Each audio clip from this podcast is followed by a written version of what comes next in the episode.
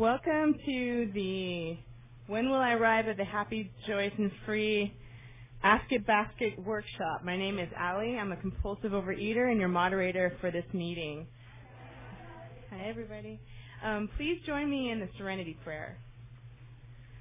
God, grant me the serenity to accept the things I cannot change, the courage to change the things I can, and the wisdom to know the difference. Before we get started, we ask that all cell phones or other electronic devices be turned off.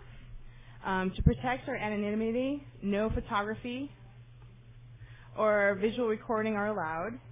Um, the opinions expressed here today are those of individual OA members and do not represent Region 2 or Overeaters Anonymous as a whole. An Ask It basket is being circulated for the question and answer portion of this meeting. This meeting is being taped. If you enjoy this workshop, we encourage you to stop by the tape tables to order copies of this workshop or any other meeting. They are available on CD or as an electronic download. Um, the format for this meeting is as follows. Two speakers will share for 25 minutes each, followed by 25 minutes of questions and answers. The topic for this session is When Will I Arrive at Happy, Joyous, and Free? Our first speaker is Anya. Thanks. The speakers will now draw, and the second speaker, our second speaker is Julie, and the speakers will now draw questions. Oh, sorry. That's how we're stopping, sorry. And so our first speaker is Anya. Thank you.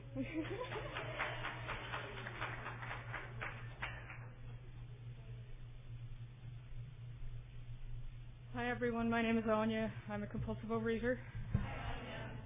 Uh, I'm glad to be here and uh, grateful to be abstinent. Um, and uh, we have a big topic for this meeting, don't we? Um, I'll start though with um, just giving you my stats and all that good stuff. Um, so I've been in OA since 1996, late 1996. Um, I've been abstinent uh, continuously since um, 2000, since the year 2000, January. Just got a 10-year chip um, in January. Um, let's see. I eat three meals a day, nothing in between. Don't eat uh, sugar. I don't eat flour, and I don't change my um, food without talking to my sponsor first. What else with the stats? You know, I'm currently about 120 pounds. My top weight was probably 147, something like that. Um, my behaviors with food were insane. You know, I never got to be morbidly obese, but I have somebody that likes to remind me. Um, uh, you know, I would uh, eat all the eat all the Easter eggs, eat all the Easter candy. You know, that was in my house for all the people. Um, run off and replace it and and all that good stuff. Um, uh, always the only thing that allowed me to not do that. Um, and uh, so I've been uh, coming back for uh, what is that, 12 years. Um,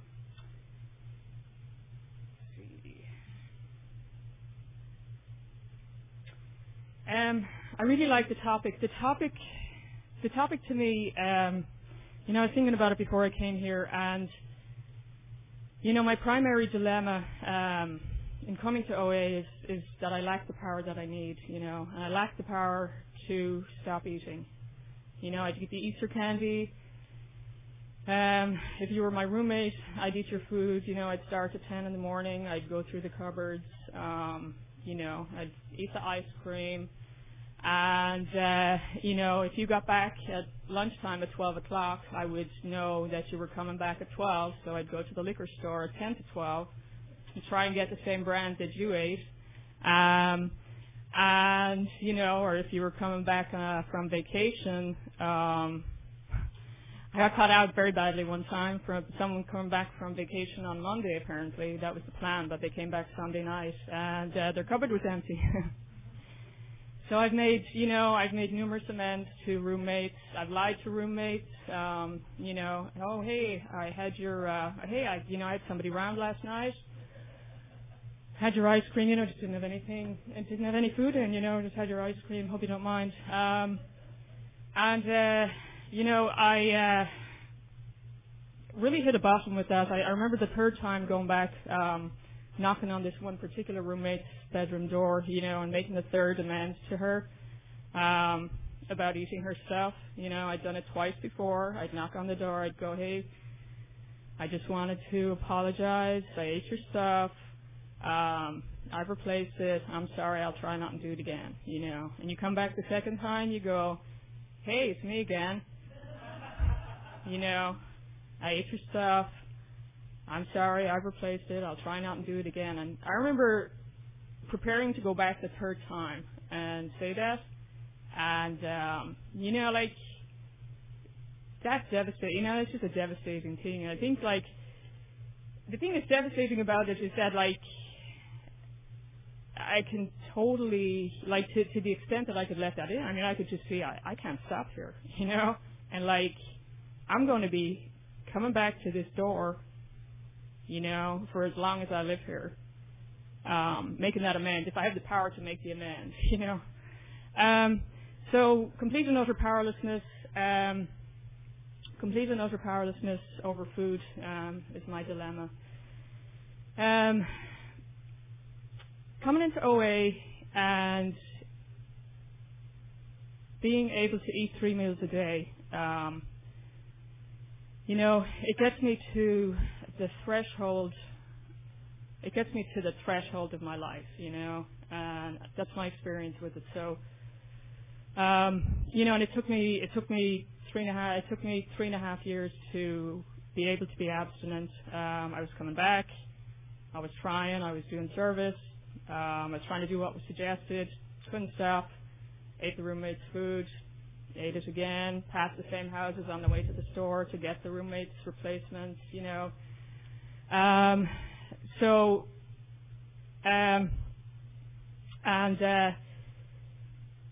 so keep coming back was was a really good thing for me. Um, when I I just don't want to tie. I want to get to the. I want to um, segue into our topic as well. Um, I didn't realize I didn't realize the extent to which I was powerless over other stuff in my life, um, as well as the food. And um, you know, the ma- a big one of those being being willfulness. You know, um, and getting abstinent, I I came to find out how self will had been running my life, um, and it still, you know, it still does. Um, and I have something to do about it. Um, I've something to do about the food, and I've something to do about the situations that my self will can get me into. Um, so I came in, um, I had a disability, I was unemployed, um, my health was bad, and um, you know, I, I got thinking about this. Um, I got thinking when I was thinking about speaking. Um, you know, I had a disability that, um, so I, you know, I had issues with my hands. It's a stress-related disability, um, and um, how should I say this? So the willfulness didn't help me. Um, I got it through work. I got it through overwork, um, and you know, the reason for the injury.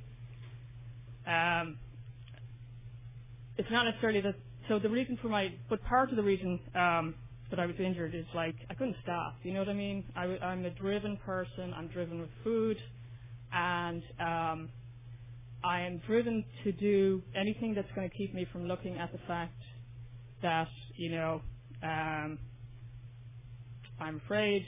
You know, I'm a fear-based person.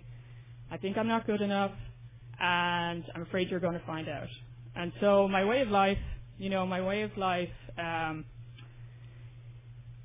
on my own MO um, is to um, keep people from knowing that, you know, and I also, and you know, and the other, my other conviction is that, you know, um, I live in a cruel, harsh world, and I'm not good enough to negotiate it, you know. Um,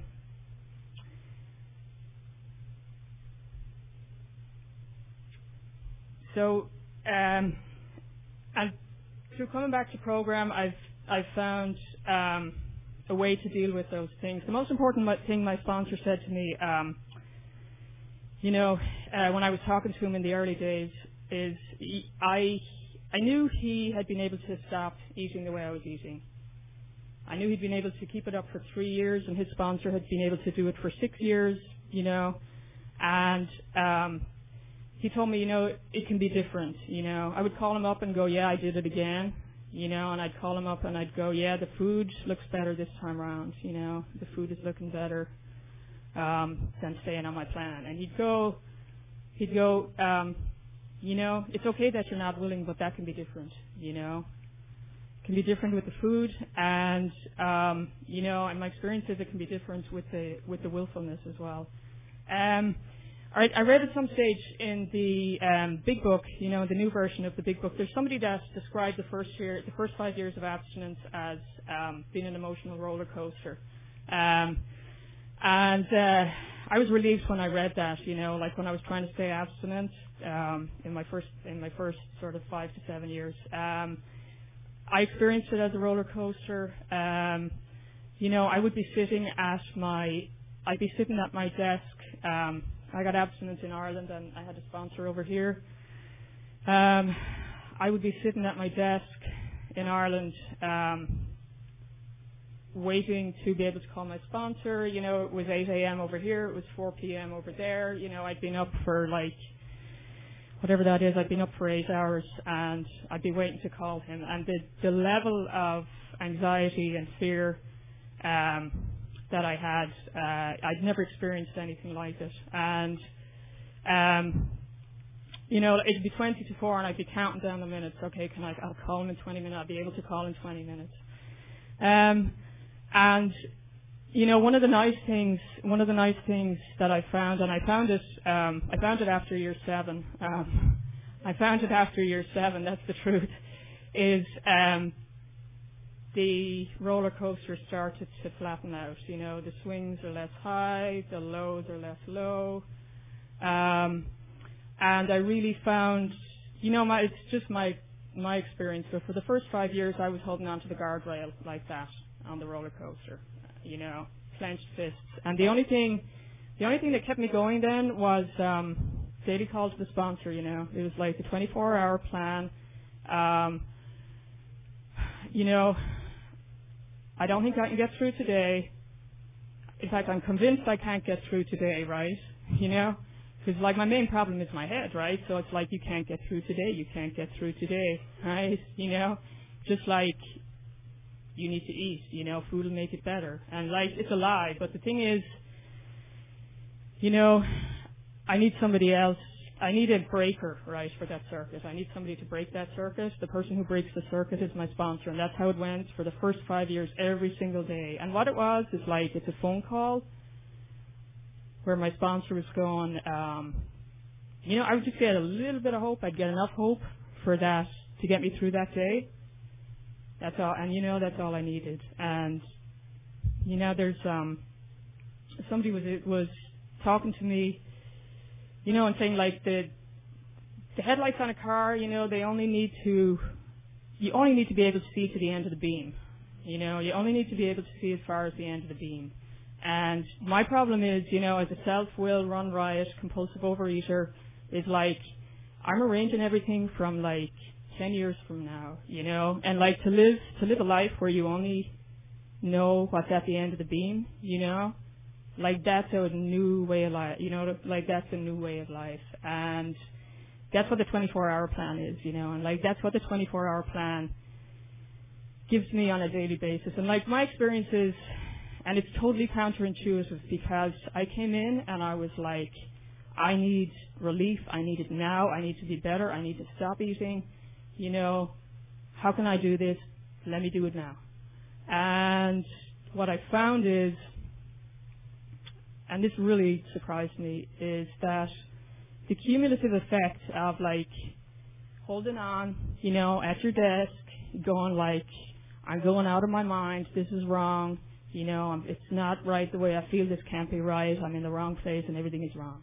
Like holding on a day at a time, making the call, the cumulative effect of that and like of staying abstinent. Um, stuff happens in your life, you know. It's like good orderly direction, a day at a time. Um, adds up, you know, and it's not what I wanted to hear when I came in because, you know, I was in significant pain, you know, like significant, significant pain. And, um, you know, my health has improved. The adrenaline is just so bad for your health. I mean, that's just my conclusion, you know. I mean, I ended up with chronic fatigue, and as I say, I ended up with a hand injury just from, just from like pushing myself too hard, working too hard, anything to not, you know, to not look at my fears and stuff. And like, um, my health has been on a, uh, an upward curve. Um, um, in recovery, you know, I have a full-time job. Um, I started out, you know, I got a part-time job. Um, I'm in a school. I got a part-time job. I now have a full-time job, you know, with benefits and, um, and health benefits, and um, you know, like every step of the way, you know, because like when I was at school, you know, like the, the call I was making when I was at school was like, um, I'm afraid I'm going to fail. You know, I'm afraid of these people. You know, and my sponsor would go, you know, sit with them in the canteen, go sit with them and breathe. You know, that's what he would say. You know, like fear of people and economic insecurity. You know, like I have it up the yin yang. So the call I was making then was just like, I'm afraid of them. I'm afraid I'm going to call. I'm going to fail. And like I'd be in tears on the phone. Um, the call I was making when I was doing the part-time job, when I was like trying to get the part-time job, was like, I'm afraid, you know, I have a disability, I have to ask for accommodations. Um, how can I do that? And my sponsor would give me spiritual work to do around that, you know. The stuff we all know and love, right? You know, what are the fears? Write them down. Um, take an inventory. Call me back. Um, you know, and like you get to know like you get to know your defects intimately, you know. So like it's it's weird like when you do a ten step or a fourth step, like my fourth step was really clear.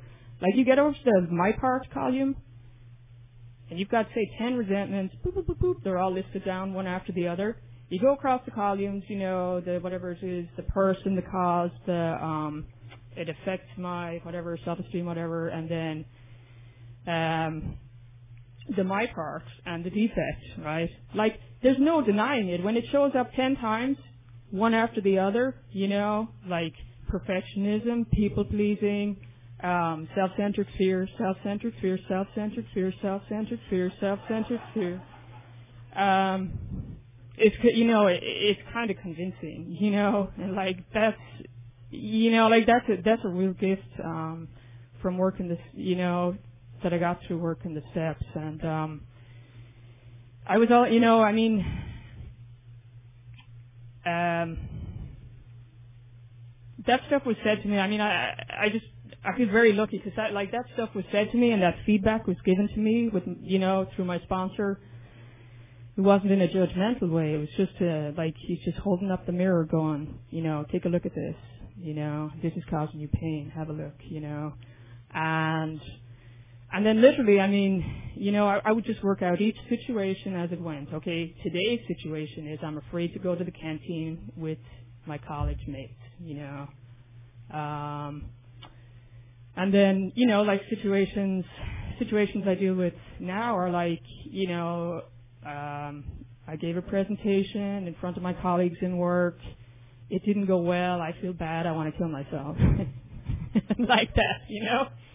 But you know, the other thing, like I was talking about cumulative effects, and the other cumulative effect there is um, when you, like, when you're calling at your roommate's door every day and you're going like, "I'm sorry, you know, I did it again," you know, like, there's a cumulative effect there, right?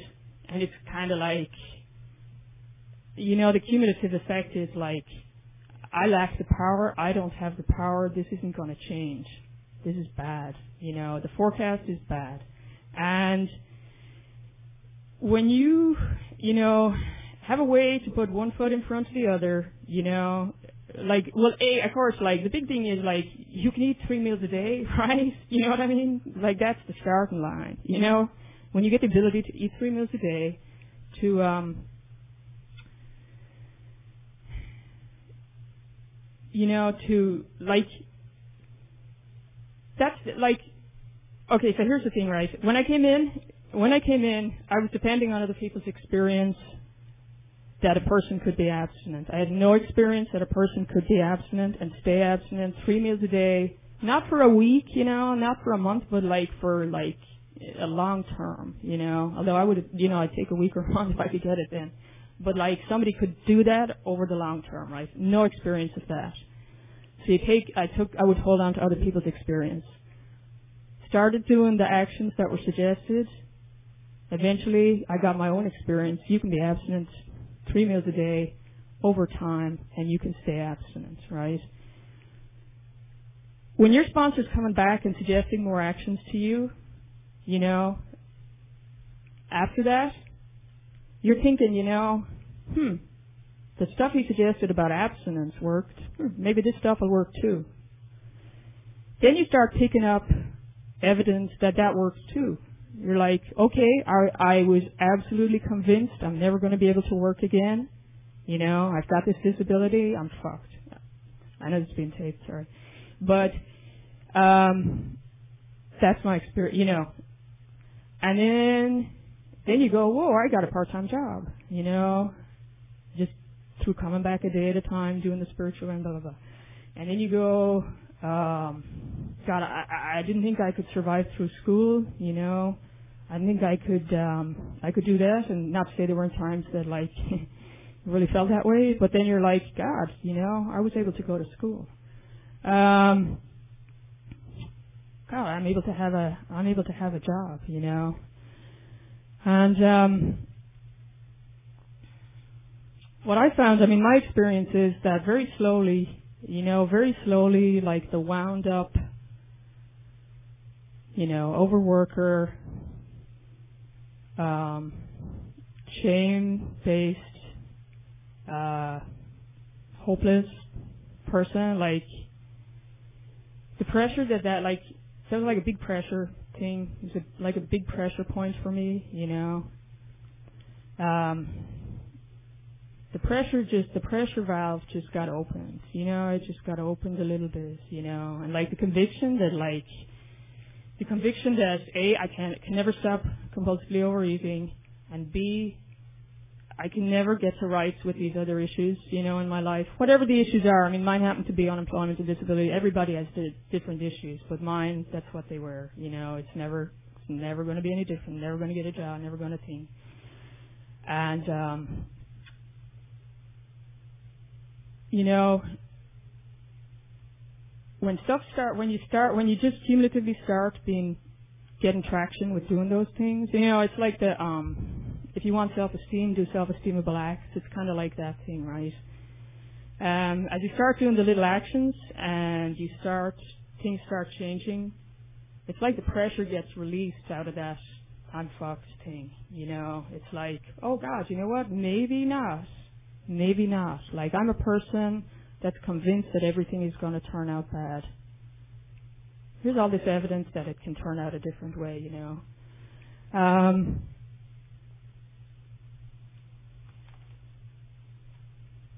so, you know, I mean, um, I, I'm thinking about it at lunchtime there, but it's kind of like, um, you know, I'm trying to I'm trying to date right now, and um, and uh, at least you know I know I so I know I want to I know I want a partner, and you know my approach to that um, my approach to that I was thinking about it like earlier, but like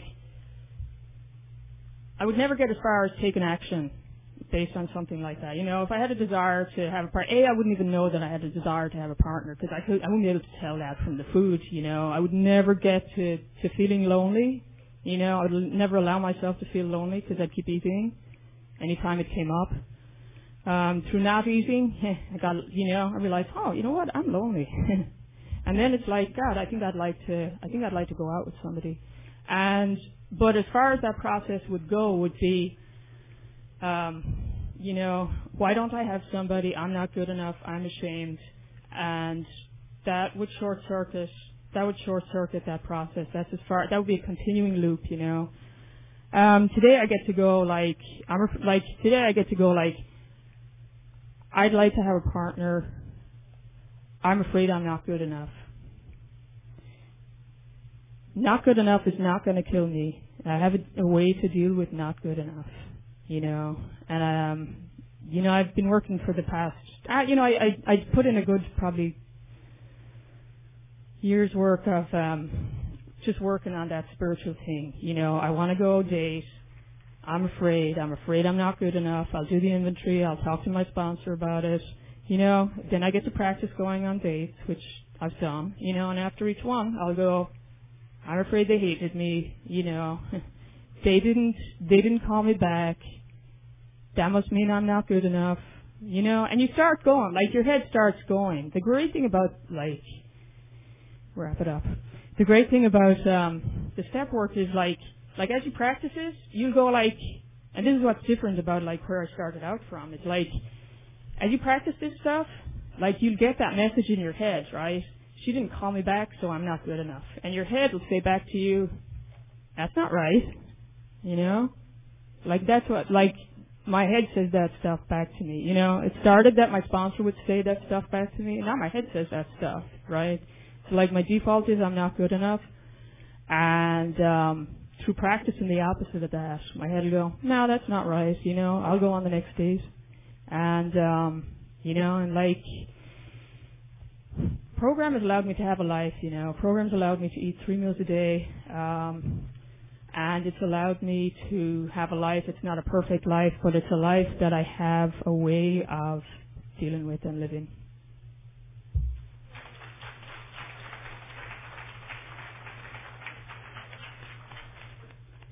Our second speaker is Julie A.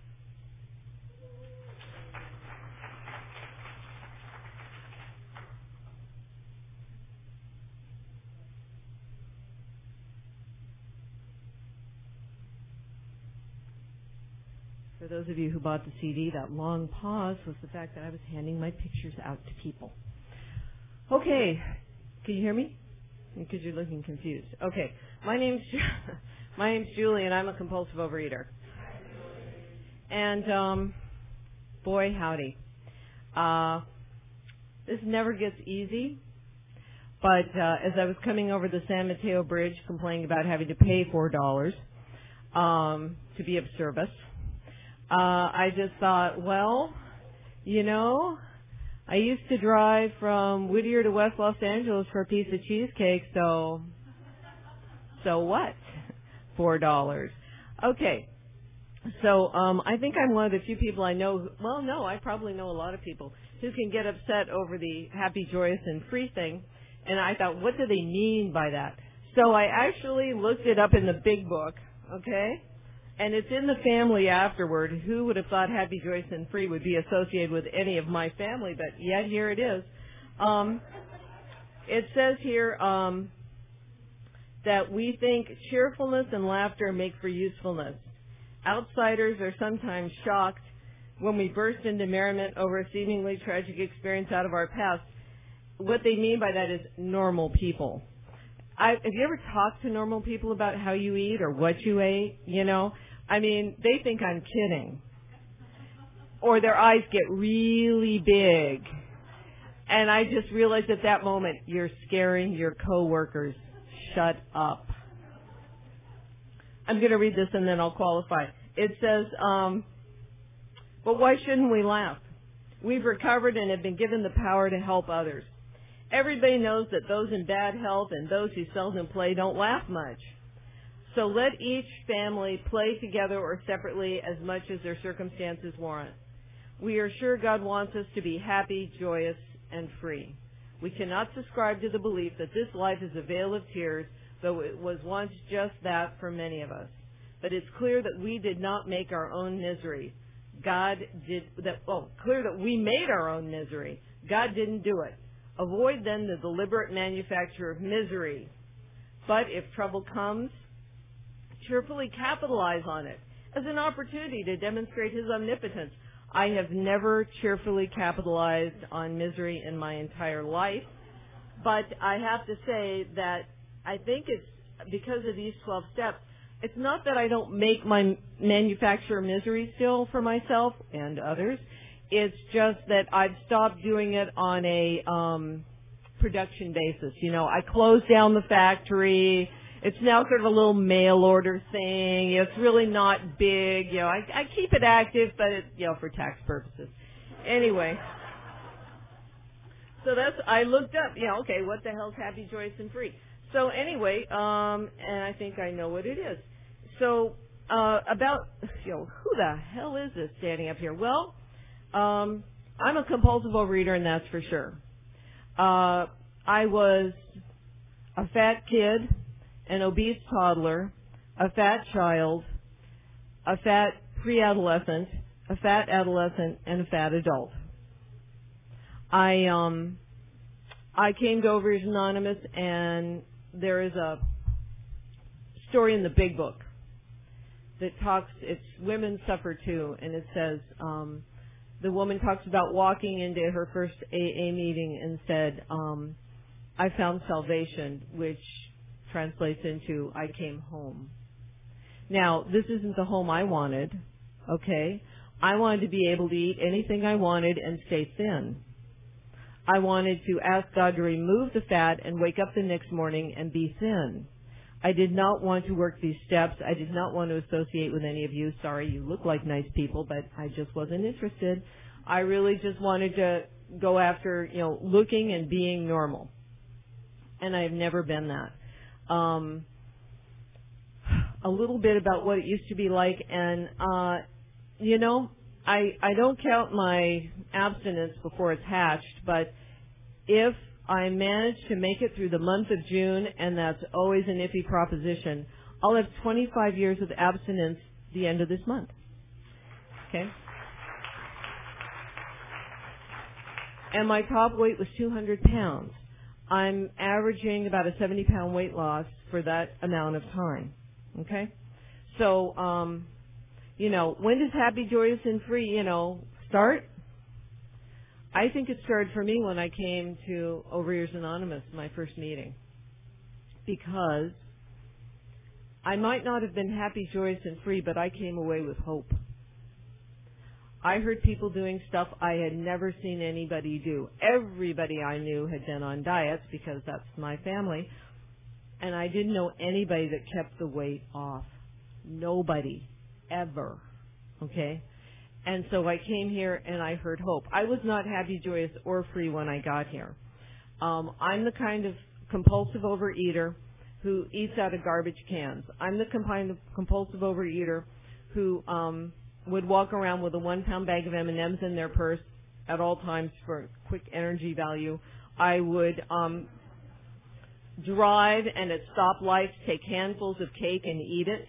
Okay, I would, and then your your steering wheel gets a little messed up, but oh well, you know, it's just one more layer of grime. And um, I would um, I would eat stuff and hide it in another wrapper and then put it in the trash. So as in, you know, you put the cookie wrapper in the, you know, special K box and then put it in the trash. That kind of stuff. Um, I was, I came to Overeaters Anonymous over 24 years ago, and I I got abstinent, and um, but I didn't stay abstinent because I didn't work all the steps. In fact, I didn't work any of the steps. truth being known. Uh, I took the first step. I said, I admit I'm fat. The second step to me said, I think there's some, this looks like this might help. And the third step says, if I have to turn my life and will over the care of God, I will as long as nobody's looking. And I don't want to ever have to do this again because it's humiliating. And then the fourth step, it's in English, but it completely baffled me. I didn't take it. The rest of the steps, well, I sort of practiced 12. you know, I'm miserable, join me and um but I'm thin I'm really thin. I'm 98 pounds now in Overeaters Anonymous. I've stopped having a period. All my hair's falling out, but by God, I'm thin for the first time in my life. Don't you want what I have? And I started compulsively overeating at an OA retreat with a year and a half of abstinence. and I went from 98 to 200 in less than three months.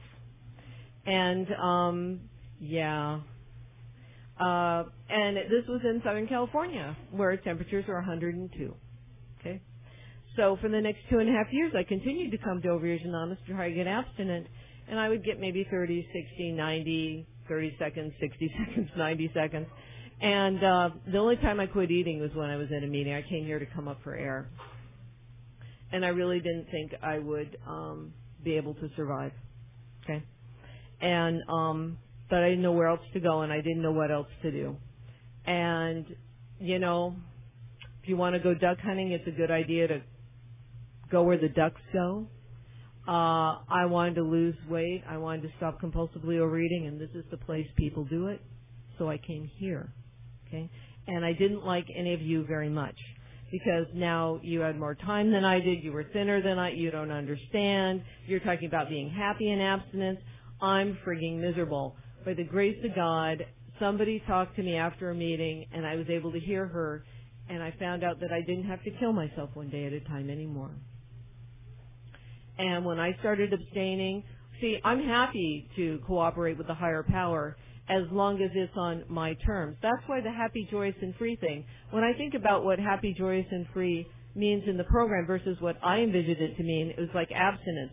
I envisioned abstinence to mean I will no longer want to eat foods I shouldn't eat. I will be happy and feel comfortable in my abstinence at all times. And I won't ever be bothered again by food. As long as God will do that, I'm happy to abstain. Well, that didn't happen. What I got was I want every cell in my body was screaming, eat something now. And I would like wake up in the morning, eat breakfast, think I could have eaten eight more of those. This is absolutely ridiculous. God, this sucks, and so and so does Overeaters Anonymous. But I'm going to wait till lunch, and then I'm going to binge. And so I would pack my stupid lunch, and I mean, I'd be crying and hitting the steering wheel on the way to work. I don't want to do this. I don't want to do this get to work, do my job. You can bet I was a happy employee. And then lunchtime would hit. I would I would eat my lunch in like three seconds and think this is absolutely absurd. Nobody can be happy with this much food. This is ridiculous. I'm weighing and measuring at this time, in case you didn't guess. And nobody can be happy with this much food. Uh, hell with this. I'm eating at dinner, but help me God just to get through the rest of this day. So I'd get through the rest of the day, come home. Have you ever fixed your abstinent meal and had tears running down your eyes? Because you really don't want steamed broccoli and chicken without the skin on it. You really want something else. You know, I mean, I would call a sponsor and, yeah, and she'd just say, well, just do it today. So I would eat my abstinent dinner and then go to one of your dumbass meetings, sorry, one of your meetings because I had volunteered and I don't know why. You ever have your hand just magically go up in a meeting when they ask and you're like, what is that attached to? Oh my God, I'm volunteering. And they'll say, good, you get to bring the literature. And so you have to schlep the literature because I might, we are people who are not always loyal to ourselves, but we'll be loyal to the group. We'll be loyal to others. So I bring the literature and I didn't, you know how some people, you could I mean, it's like a thing of beauty the way they lay out the literature. Not me, baby. It's like boom, boom, boom. There it is. If you want it, take it. It's 25 cents. Um, anyway, so I'd lay out the literature and I'd be sitting there thinking nobody understands me.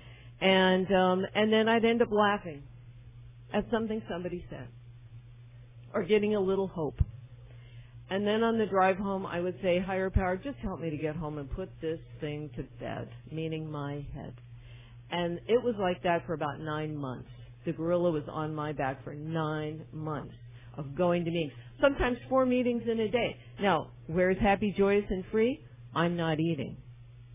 I'm not happy, joyous, and free all the time, but I would have flashes of happy, or maybe a flash of joy, or free. You know, it's like, wow, I didn't, you know, do that. It would whiz by at about 90 miles an hour, but that's okay. I saw it. You know, um, but it didn't stay with me very long, you know, because I mean I was, you know, crazy nuts and, you know, obsessed. So what uh, what used to help me was going to meetings. I remember at age seven years abstinent, I heard a lady with 15 thanks. Oh, okay. Uh, with 15 years say, it, the food obsession has finally left me, and I remember you know, throwing my head back and thinking, oh, thank God, I've still got eight more years to go because it ain't left yet. Um, that doesn't mean that I was constantly in the grips of the compulsion, but I was from time to time in the grips of the obsession. I love the speaker I heard this morning who says she doesn't do potlucks well. 24 years later, I don't do potlucks well. If it's on a table, I think it's mine. You know, I've eaten with normal people at a Chinese restaurant and they never got any food because we kept that circle thing whipping around so fast they couldn't grab it in time. You know, and they're like, after a while you hear this quiet little voice at the other end of this big round table going, could we have some vegetables? And I'm just thinking, well, I suppose so. You know, and you wheel it around like, you know. Um, anyway, so happy, joyous, and free. One of the things that this is what what I like about the Big Book of Alcoholics Anonymous it is our big book too, thanks to them. Um, is it gives you directions on how to be happy, joyous, and free. It says, and this is for like you know people who are new. It says, we know what you're thinking. You're saying to yourself, I'm jittery and alone. I couldn't do that, but you can.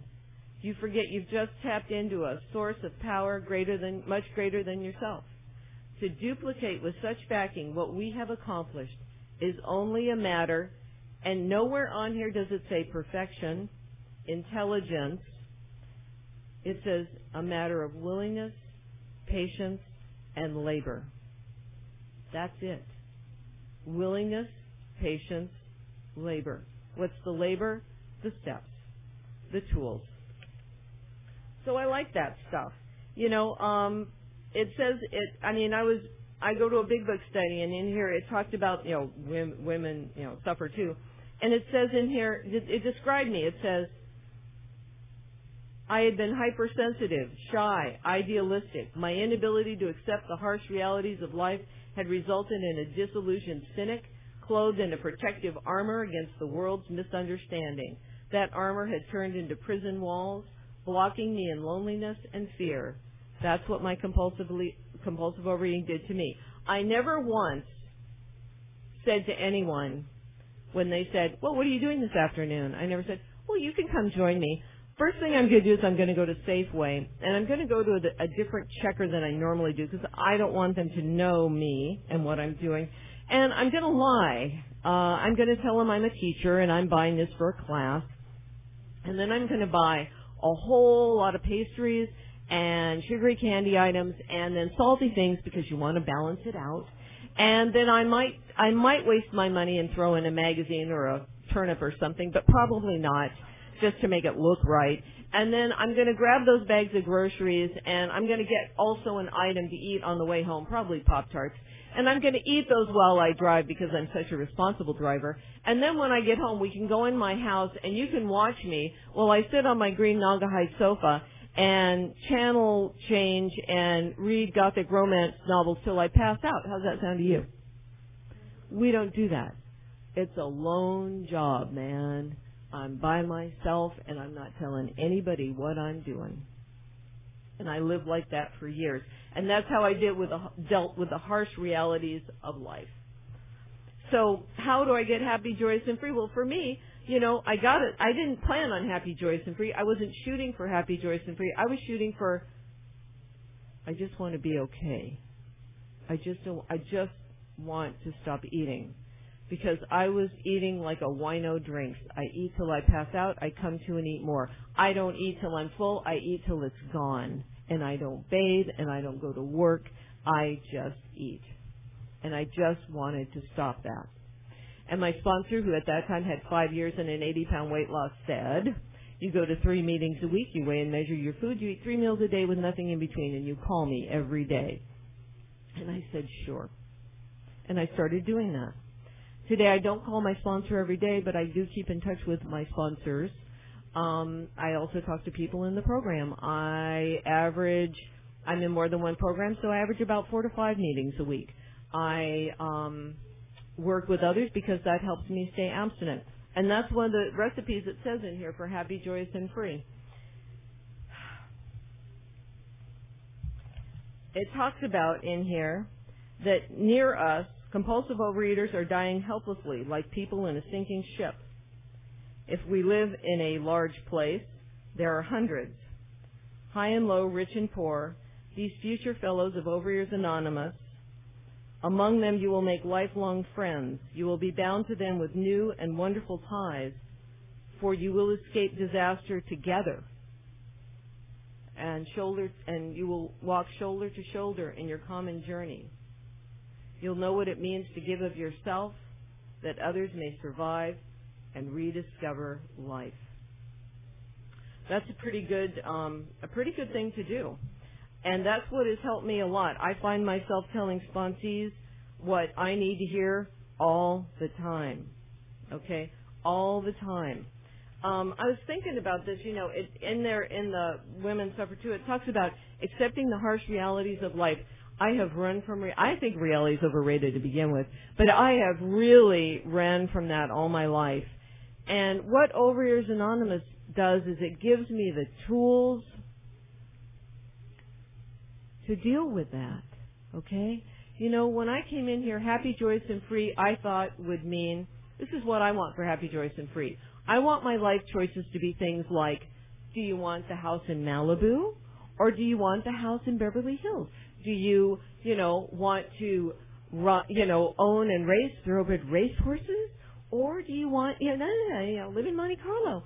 It's like what I get are choices like I got this week.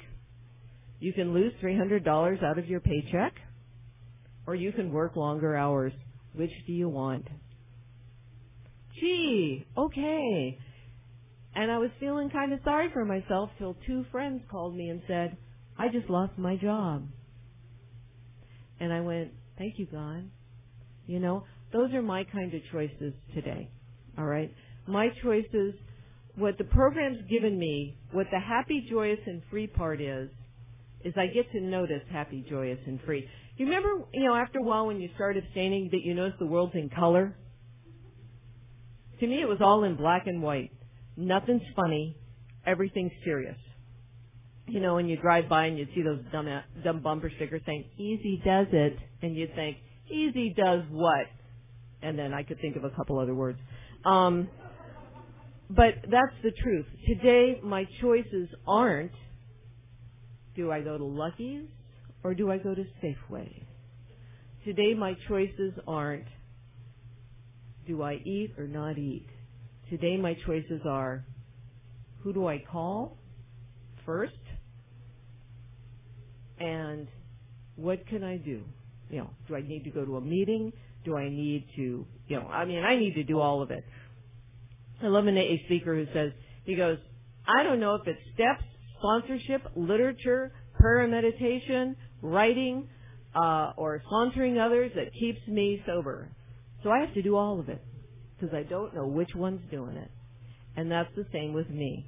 My program hasn't changed. I mean, I've changed, but my program hasn't changed a whole lot in 24 years, meaning that I still weigh and measure my food. Thank you. Because they say, I know people who can eyeball it. Uh, broken eyeball here, baby. I think I think a normal serving size is the size of my head. That's a normal serving size. And I still don't get it, you know, I, I just, normal people bother me, you know, they just, you know, and the floor is simply a larger serving surface. If it drops and it's protein, I'm picking it up. Period. Unless it's dirt. And then I'll just cry, you know. So,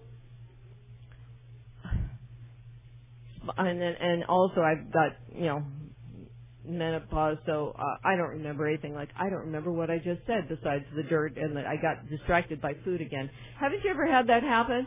You know, where you're talking and like it's like in that movie Up, you know, where the dog is talking, all of a sudden he goes squirrel, you know, and I'm like da da da da da da da, and then somebody will walk by with a trail and go food, you know, and then oh yeah, well, yeah, yeah, yeah, you know, but it's like you know, it's it's just in there. Um, okay, happy, joyous, and free. I didn't know what happy, joyous, and free looked like. Today, to me, what happy, joyous, and free looks like is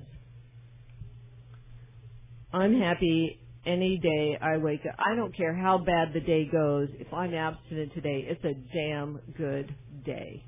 Okay? Bottom line right there.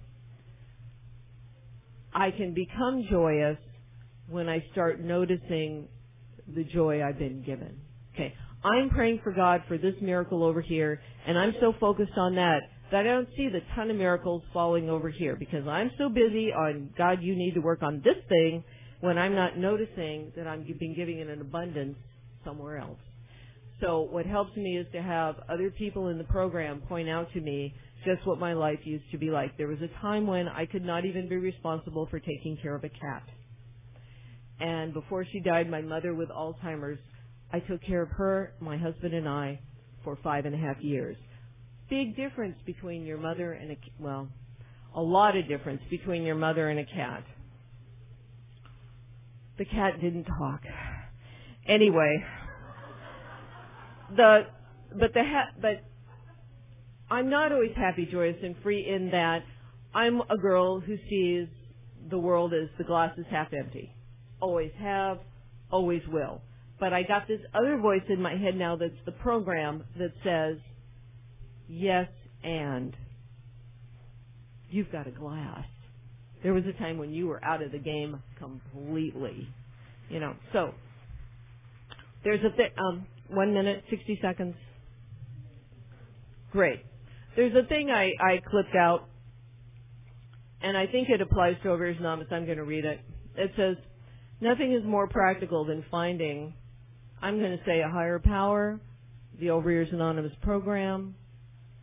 That is, than falling in love in a quiet, absolute final way.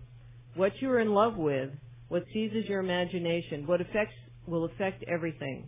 It will decide what will get you out of bed in the morning, what you will do with your evenings, how you will spend your weekends, and what you read, who you know, what breaks your heart, and what amazes you with joy and gratitude. Fall in love, stay in love, and it will decide everything. I think for me it's been a long and tumultuous affair. And I'm not always in love with being a compulsive overeater, and frankly, I'm not always in love with you. But I'm in love with the program. I'm in love with the big book. I've come to love a higher power, and I've come to love you. The thing I ask myself often these days is when I am troubled or concerned, I say, Higher power, help me to love you more. Help me to love my brothers and sisters in the program more.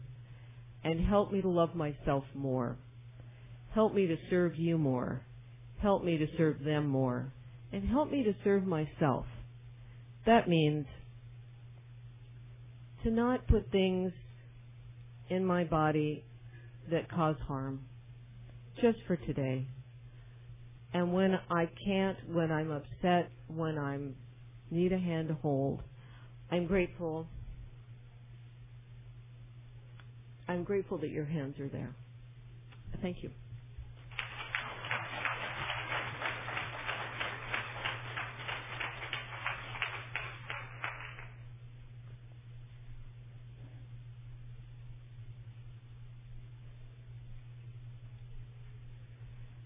Should we get questions from the Ask It basket? the first question is, and either one of you can answer it. What program actions lead to joyous, happy, and free? Either one. What program actions lead to joyous, happy, and free? I'd say any of them done consistently. Um, I asked my sponsor at some stage, um, you know, I was saying to him, um, I was to do some writing assignment and I was saying, you know, well, I'm sitting down writing this. Is this the right thing? Is this what you wanted? And he said to me, if you're sitting down with a pen in your hand, it's the right thing. Um, you can't go wrong. The one I personally get most traction from, and that's the most difficult for me, is uh, lifting the phone. Um, and frankly, I go through um, I go through phases up and down with it. Um, you know, sometimes sometimes I've no problem with this. You know, I'll get call, you know, I'll get calls, I'll make calls, and all that kind of stuff. When I have problems doing it, um, what works best for me is um, I don't get on my case, and I don't try and hide it that I can't do it. You know, so I'll just. Uh, I'll just start talking about it, you know, I'll just start at a meeting and go, God, you know, it's been difficult to make the phone calls lately. I'll just tell somebody one on one, uh, like that. And for some reason, I don't know why, but when I start talking about it's difficult and, uh, you know, the other thing, it, it moves me forward for some reason. The other thing that helps is, um, when it's difficult for me to take the actions, I lower the bar. I just go, okay, you know what, I can't work all the steps today. You know, whatever it is, right? I might have a writing assignment, I might have something. Um, I just lower the bar, you know. I'm like, all right, um, I can sit in the chair for 10 minutes. I'm not going to do any any bit longer than that, but I'm going to sit for 10 minutes, you know. Either that or like I can make one call and go to one meeting. I don't have to share, but I'll do that. And it, and for some reason that just keeps me in the loop. Um, and as somebody said earlier, all of a sudden I'm at a meeting, somebody says something I like, I hear something great, and the willingness builds, you know, the willingness builds, you know, it can be different just because you're not willing at a, at one particular time.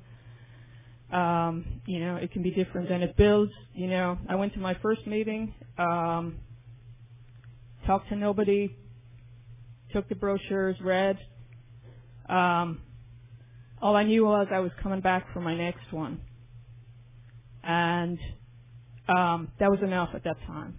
That was enough at that time. So.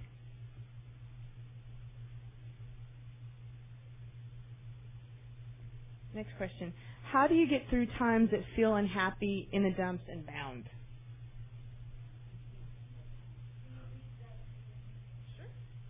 How do you get through times that feel unhappy in the dumps and bound? Like happy, joyous, and free, the opposite. Well, I can tell you one experience where um I went to a meeting and I told the guy that, and he looked at me and he said, "So what newcomers are you talking to?" And I wanted to slap him and say, "You obviously don't understand." And frankly, um, that is exactly the thing. Is it's so hard when I'm feeling not good to reach out. I think that's one of the hardest things there is. But if I can just get myself to a meeting or if I can just pick up the phone, it really, really helps a lot. And then I'll be in a place where I'll hear people see things like, this too shall pass, you know? Or as my, my husband used to cheer me up with this one, he goes, with any luck at all, you'll get hit by a bus and you won't have to do this anymore. And I thought, oh, and it used to perk me right up. I'll tell you. I said, oh, thank God I don't have to do nine. I don't have to do ten, eleven. Oh boy. Okay, great. Thanks, honey. So, um, with any luck at all.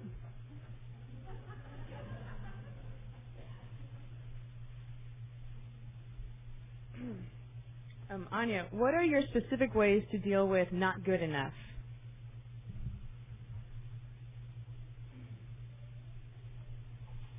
Um, this is a great question, whoever put it. Um, you know, this is at the core of my disease. You know, I'm not good enough, and somebody's going to find out.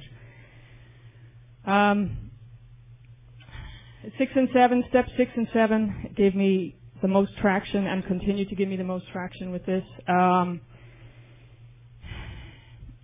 you know, um, and and particularly particular and and and of course, I mean that that entails doing four and four and five, you know. Um, so, uh, so you know you've already you've already found out in your fourth step, you know, from the like millions of entries about not good enough, not good enough, not good enough that it's a problem, you know.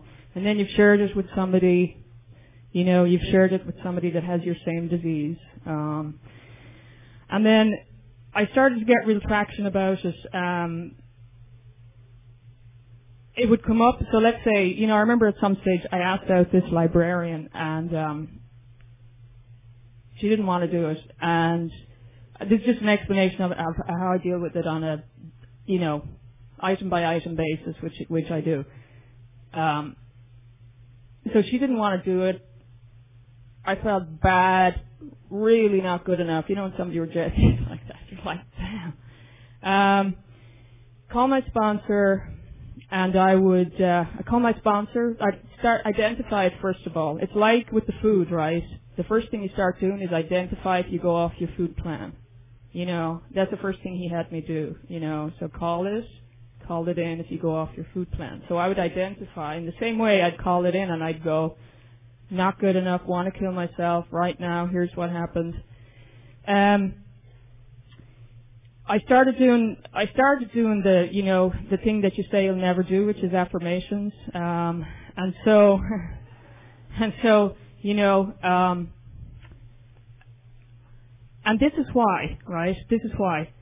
When you look on your fourth step, like when when not good enough comes up with me on my fourth step, this is how it comes up. Um, person, the librarian, cause, resent her for not going out with me, affects my self-esteem, um, you know, makes me feel like I'm not good enough to date. Um, my part, my part is the fourth column. My part, what do I think of me? And when you get to that column, always when I get to that column, it's like, you know what? It's, this has nothing to do with the librarian, right? This is like, I think I'm not good enough as I go on working this, you know, through more librarians to turn me down and stuff, you know, soon enough you're writing the inventory, you're going, I resent, you know, the latest person that turned me down affects my self-esteem, makes me feel like I'm not good enough. Then you get to the my part column and you go, what do I really think? What do I really think about Anya?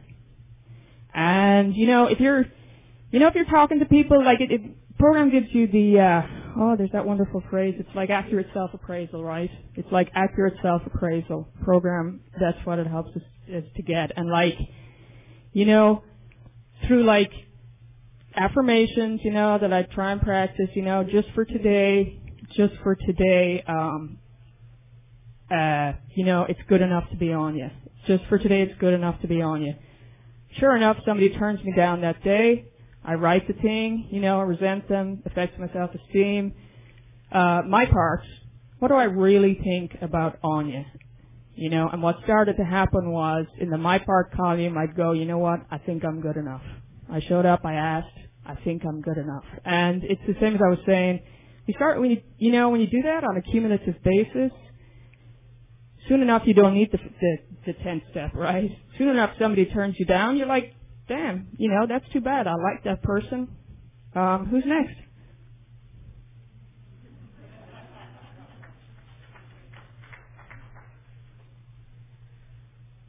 How can I remain abstinent and of service even if I'm not happy, joyous, and free?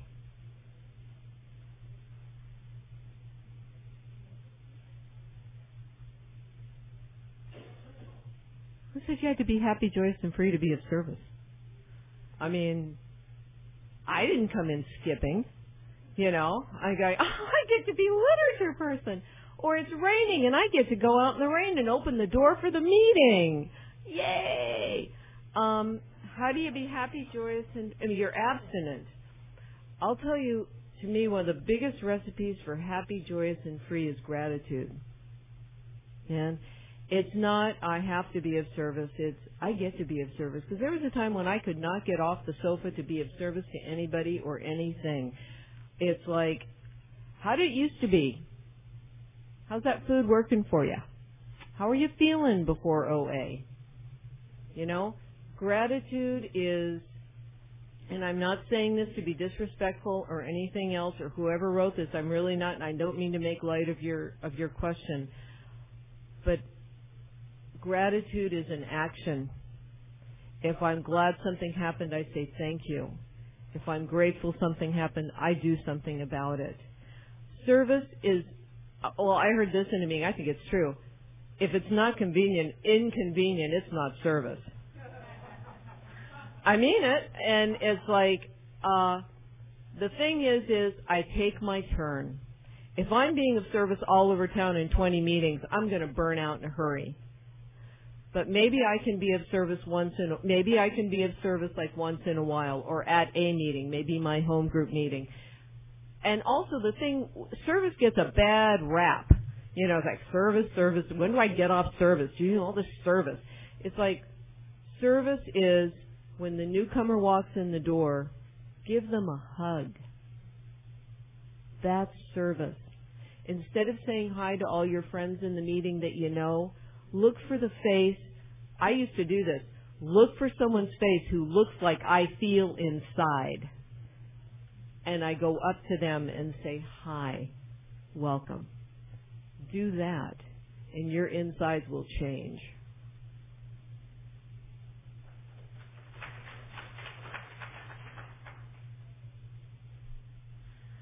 I'm stuck. I lost 60 pounds and all my clothes fit again, but I have 100 pounds to lose. How can I get unstuck?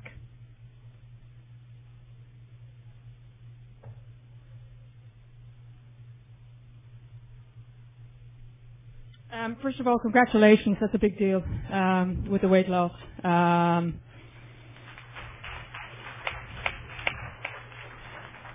Uh, I don't think it's unusual to get to a plateau. Um, and uh, first thing is keep coming back. You know, um, I know two people that this happened to, and um, and uh, you know had a bunch of weight to lose, got to the plateau, um, and so you know it depends. It's different for different people, but got to the plateau. We're calling the sponsor um, going, you know, uh, I'm stuck, weight's not coming off. Um, you know, and on the on the second or third call, um, saying the same thing. Um, you know, the sponsor suggested moving on with the step work, and in both cases, the weight came off. Um, I don't know what's behind that. Um, I don't know what's behind that, um, but uh, you could have, you know, it's something to have a look at. What's going on with the spiritual stuff? Because really, if you're doing the spiritual action, I mean, we, we have a program. Um, we have a program of spiritual action. That's what the solution is. Your higher power's job is to take the rest of the weight off. You know, that's not your job, and um, and that's difficult, right? Because you want to take it off, but um, you know, my suggestion is um, take your focus on the spiritual action, you know, and uh, it's worth a try. I'm working on my oh, I'm working on a resentment this month and found I'm really good at it. What do you do if you have resentment?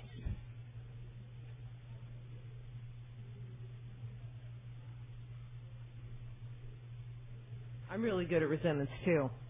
Um, I can remember ones from four years old. They're all back here in a video catalog. Um, I find the most effective thing to do with a resentment is number one, realize I've got it. Because sometimes I don't. I mean, I really don't. I just think, I don't like that person. Um, and when I realize I have the resentment, I do, I use what's effective for me has been the four step inventory in, in the big book to do it that way. I mean, there's a million ways to do this but that's the one I found really effective. And I'll share with you this one little thing and shut up. Is that um, somebody told me um, one good way to do a, a resentment, if you're not quite sure, like get a handle on it, is be like a prosecuting attorney at Judgment Day. Send them to hell, man. List every rotten thing they've ever done. Don't hold anything back. That that won't tell you anything about them that'll sure help you clarify your feelings about them. So let them have it.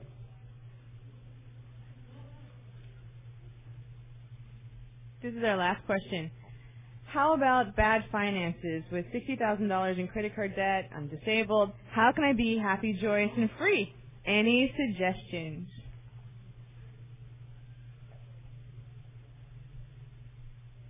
My first suggestion is um, abstinence you don't have a hope without getting abstinent. Um, I, I, I mean, uh, uh, let me rephrase that. Um, you know, I came in and my phone calls to my sponsor were like this. Hey, you know, I'm unemployed. My health is bad. I live with my parents. Um, my bank account is shrinking. Um, and he would say to me, you know, I think if you um, focus on the abstinence, you have the best chance of dealing with these problems. And I would go, what? Did, I mean, did he just hear me or what? Could you know? Could not see a connection between the two. Um, and um, you know, being abstinent just puts you in a place where you can put one one foot in front of the other in addressing, you know, the debt problem and whatever other problems, um, whatever other problems come up. And you know, for what it, for what it's worth, um, there is a specific 12-step program that deals with um, that deals with. And uh, come and talk to me about it afterwards if you would like to do that. Okay, it's now time to close. Let's thank our speakers and all who've done service.